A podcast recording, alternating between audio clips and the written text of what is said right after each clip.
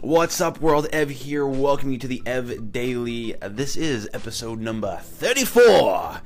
If you don't feel like doing something today, well, goodness gracious, I've got the episode for you.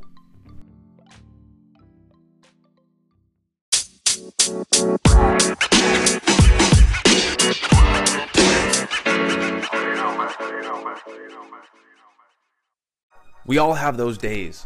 Those days where we just don't feel like doing it. Those days where we just don't feel like showing up to the gym. Where we think we need to take a day off.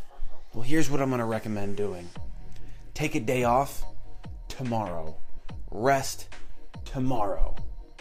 I was watching a video yesterday from Jocko Willink, which was easily the inspiration for today's Ev Daily, and he was talking about doing things in spite of that feeling of not wanting to, doing it anyways, resting tomorrow.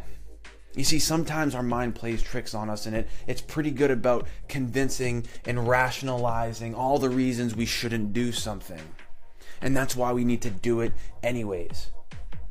I'll, I'll be the first to admit and I'll be the first to tell you in wax poetic the importance of listening to your body. Right? But don't believe everything that you think.